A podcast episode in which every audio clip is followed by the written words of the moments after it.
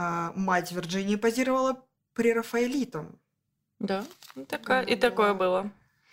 Мне нравится в ее э, детском портрете, что из вот этой вот черно-белой э, дамы с мундштуком она превратилась в такую светловолосую зеленоглазую болтушку, такую вспыльчивую, временами буйную.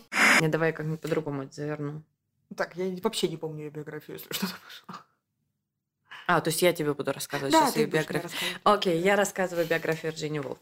Сейчас я вспомню. Как Я слова начала забывать с ребенком, потому что ля-ля-ля, гав-гав-гав, мяу-мяу. Это Ничего, все, я сегодня вышла не на той станции метро.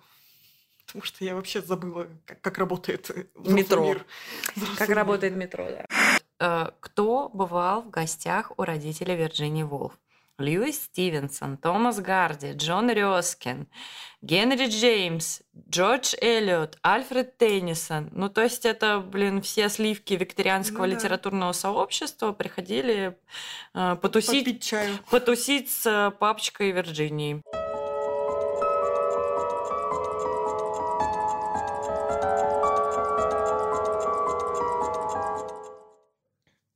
Окей, первый выпуск мы посвящаем а, Вирджинии Вулф, которая написала эссе «Своя комната». Но прежде чем мы поговорим об этом прекрасном эссе, давай вспомним, кто такая сама Вирджиния. А, До того, как мы начали работать над э, подкастом, а, у меня был ее такой, в общем, забронзовевший в голове образ такой хрупкой черно-белой дамы, к рукам которой прирос к обеим рукам. К руке. Э, так- Краб. В каждой руке по сигарете. В общем, да, что к ее тонким пальцам прирос э, мундштук. Э, Она символ сообщества «Филологическое дело». И я читала ее роман «Миссис Делуэй», э, который запомнился мне стилем. Вот э, не сюжетом, а именно стилем, который я узнаю, наверное, из любого другого легко. Кстати, да, вот как-то с сюжетами у Вирджинии Вулф все достаточно странно. Ну, то есть, они вроде как есть, но я тоже не помню. Хотя я читала другую книгу, я читала у нее на маяк. Ну, э, смотри, она же, в общем-то, модернист. А у Поток мод- модернистской, да, в модернистской прозе там двигателем сюжетом, двигателем сюжета зачастую является не событие, а какое-то впечатление. Как Ну та- вот, бесхвостая кошка, которая мучила меня все вот это эссе, когда я думала, зачем же она там появилась, на самом деле, может быть, просто для того, чтобы меня помучить. возможно, Да. возможно. Да. Да, если смотреть с этой стороны, конечно, это воспринимается по-другому. Но надо сказать, что я не поклонница Вирджинии Вулф. Но, тем не менее, мы сейчас вам расскажем про ее биографию. Да. Биография у нее впечатляющая. Да, пожалуй, я поклонница биографии Вирджинии да, Вулф. как, как, как, как Вулф человек она писатель. оказалась, когда мы начали... Так, да- давай, знаешь, что от модернистской прозы еще мы недалеко ушли. Ну и, собственно, эссе «Своя комната», оно тоже написано в такой манере. Читательница а, м, приходит к нам с выводом о том, что э, женщине для того, чтобы писать, нужны деньги и своя комната. И, собственно, эссе является рассказом о том, как она пришла к такому выводу. И в каждой в главе мы, следуя за ней и за течением ее мысли, наблюдаем за тем, что с ней происходит.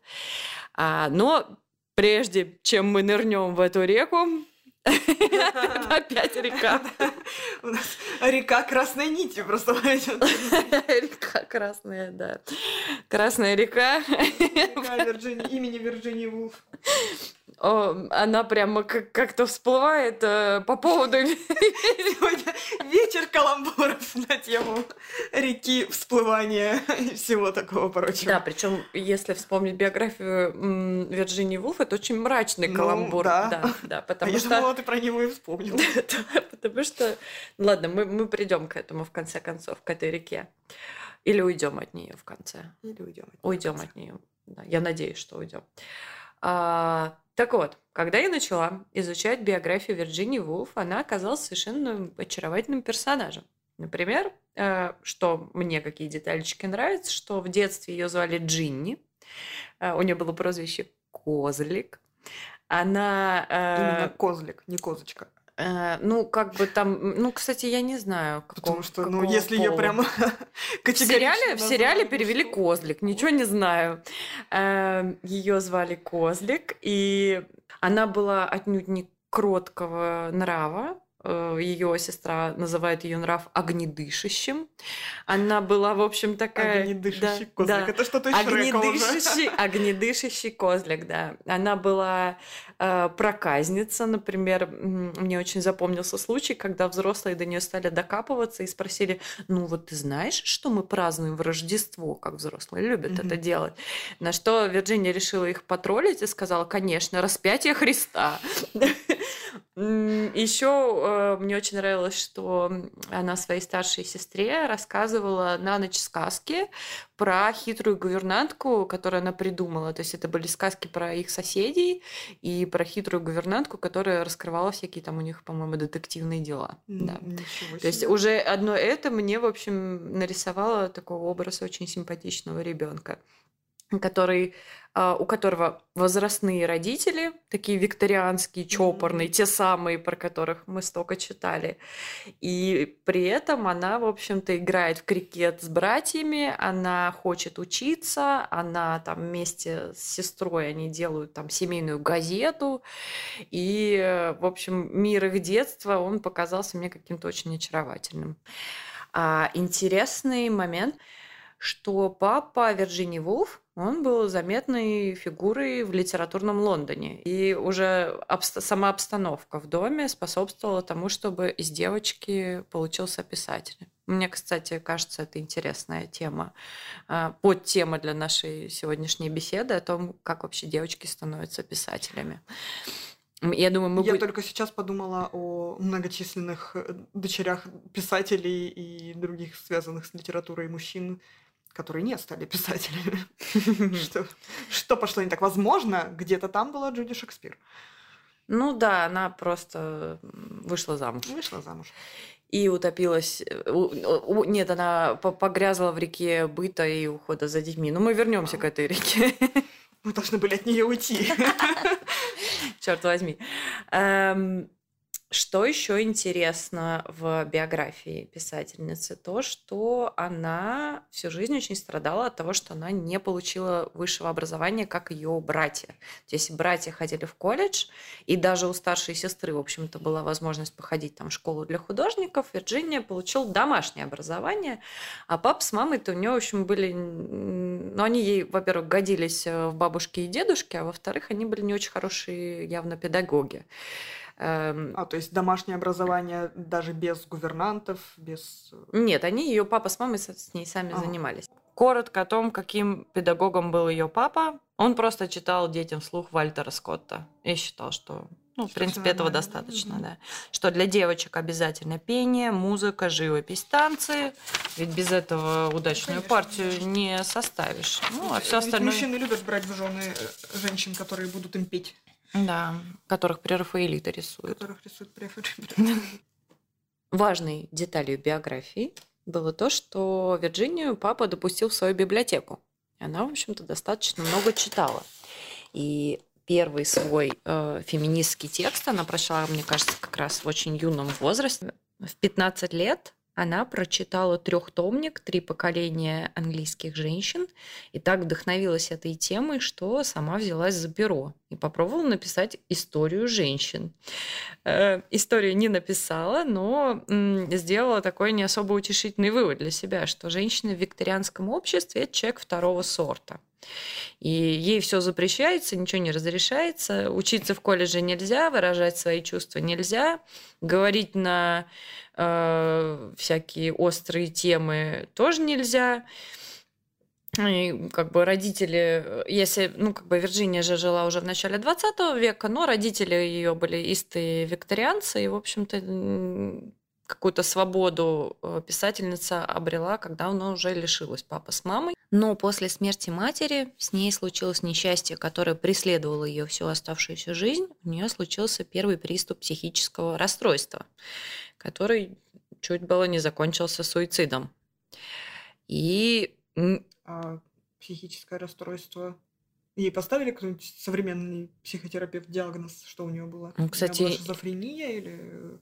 Интересный вопрос. Я, кстати, не углублялась в эту тему. Но я абсолютно уверена, что если бы Вирджиния Вулф жила в наше время, то она бы ей жилось бы гораздо легче, как минимум, потому что э, ей поставили бы, скорее всего, диагноз и лечили бы ее нормально, потому что в то время э, она несмотря на поддержку родных, несмотря на то, что она могла позволить себе заниматься любимым делом, все равно получалось у нее с большим трудом это чем можно почитать в ее дневниках. И, например, для меня очень поддерживающий э, опыт ее в том, что он, были дни, когда она могла там работать по часу в день, и то с большим трудом. И при этом в это же время она написала свои лучшие романы. И когда мы готовились к записи этого подкаста, э, со мной случилось то, что называется беременный мозг. Э, когда я, не знаю, выходила из дома и забывала, как меня зовут. Не то, что там, там писать сценарий там, или что-то еще, или работать. И я читала в ее дневниках, как она, несмотря на то, что у нее там болит голова, несмотря на то, что она э, страдает от э, срывов, она все равно продолжает работать. И я думала, боже мой, у меня это все нормально, через 9 месяцев все пройдет. Ну, там, в то время как у нее там птицы щебетали по-гречески в кустах, и матерился король Эдуард VII. Ну, то есть там все серьезно было. Немного современной ставочки э, есть э, сайт фанфикшена AO3, знаешь, который иностранный. Mm-mm. Короче, некоторое время назад ходили шутки про то, что авторы, которые э, печатаются на, ну, издаются на АУ-3, они просто какие-то неубиваемые люди, потому что периодически в текстах перед главами там возникали э, такие пояснения, что типа, ой, простите, я так долго не выкладывала главу, у меня там, э, я сломала ногу, там у меня ураган разрушил дом, или что-то, у меня сегодня свадьба, вот я выкладываю главу, то есть вот, вот, пожалуй, это какие-то последовательница Вирджинии Вулф в том, что да, да, работать да. в любых условиях. Но это вообще про женщин в литературе в принципе сегодня. Это про ну... женщин в принципе. Работать при любых условиях. Ну вот немножко о том, э, как бы, то есть она себя, Вирджиния сравнивает э, себя в своих дневниках со сломанной куклой, но несмотря на это, она борется, она получила все-таки образование, она закончила четырехгодичный курс древних языков и английской истории э, в женском отделении колледжа, когда ей было уже 19 лет. А, среди ее знакомых были женщины-реформаторы, борцы за избирательные права. Но свою стаю она нашла не среди них, а среди, приятель... среди приятелей своего старшего брата из Кембриджа. А, эта замечательная группа собиралась у них дома по четвергам. Они были такие, как это, дерзкие ребятки говорили как раз на те самые запретные темы свободно. Они были гедонисты, они э, эпатировали публику, устраивали розыгрыши, э, проповедовали толерантность. А, они как раз открыли Англию для импрессионизма и э, называли себя, по крайней мере, в 1910 году, они называли себя либертарианское общество сексуальной свободы для всех. Ну, чтобы ты понимала. Вот среди этих людей Вирджиния Волф росла как писательница. На их мнение она опиралась, когда ее мучили сомнения, ген, гений ли она или тварь дрожащая. А, и, и среди них же она встретила своего будущего мужа Леонарда Вулфа. Здесь мы переходим к тому моменту, когда она пишет эссе «Своя комната», ей 46 лет. Ее пригласили прочитать э, лекцию для женщин э, в женском колледже. И, собственно, по э, материалам этой лекции она потом написала эссе. Ну, я думаю, мы зафиналим тем, что я э, зачитаю из дневников Вирджинии Вулф, что она сама написала об этой лекции, об женщинах, которым она ее читала. Мне очень нравится, что ты прочитала биографию, рассказала все, и биография у тебя закончилась на тот момент, когда она выходит замуж. Она нашла мужа, все. Нет, ну подожди, я, я просто до реки еще не дошла. Нет, это очень на самом деле правильно это сделала. Нет, она это, это на самом деле какой-то эта история для меня поддерживающая, потому что я думаю, классно, она нашла свою комьюнити, она Да, и нашла нашла- партнера, который поддерживал ее, причем он ее не просто поддерживал, как бы говорил, давай, ты молодец. Да, Он, насколько я помню, он издательство. да, они открыли вместе издательство, и Вирджиния Вулф говорила о самой себе, что я единственная женщина в Англии, которая вольна писать все, что хочет, потому что у Ну нее да, в а, в подвале, да, у нее, она в подвале сама себе все напечатает, эм, и муж потом это будет по магазинам, видимо, книжным развозить. Но кроме этого, она была еще и прекрасным литературным критиком. И как критик как раз себя чувствовала более уверенно, мне кажется. Она писала рецензии на книги по истории, на путевые очерки, на романы, на феминистские книги, писала эссе, и вот Ну, мне кажется, писать рецензии, да, действительно проще. Ты не настолько зависишь от э, восприятия твоего текста. Потому что когда ты выкладываешь свои мысли какие-то глубинные, не Мгм. касающиеся конкретного предмета, а касающиеся жизни в целом, это страшновато. Ну да, это, это, это, к, это- к этой теме мы сегодня еще придем, гуляя вместе с Вирджинией Вулф по страницам ее эссе. А, ну и здесь мы, наверное, уже к нему и перейдем.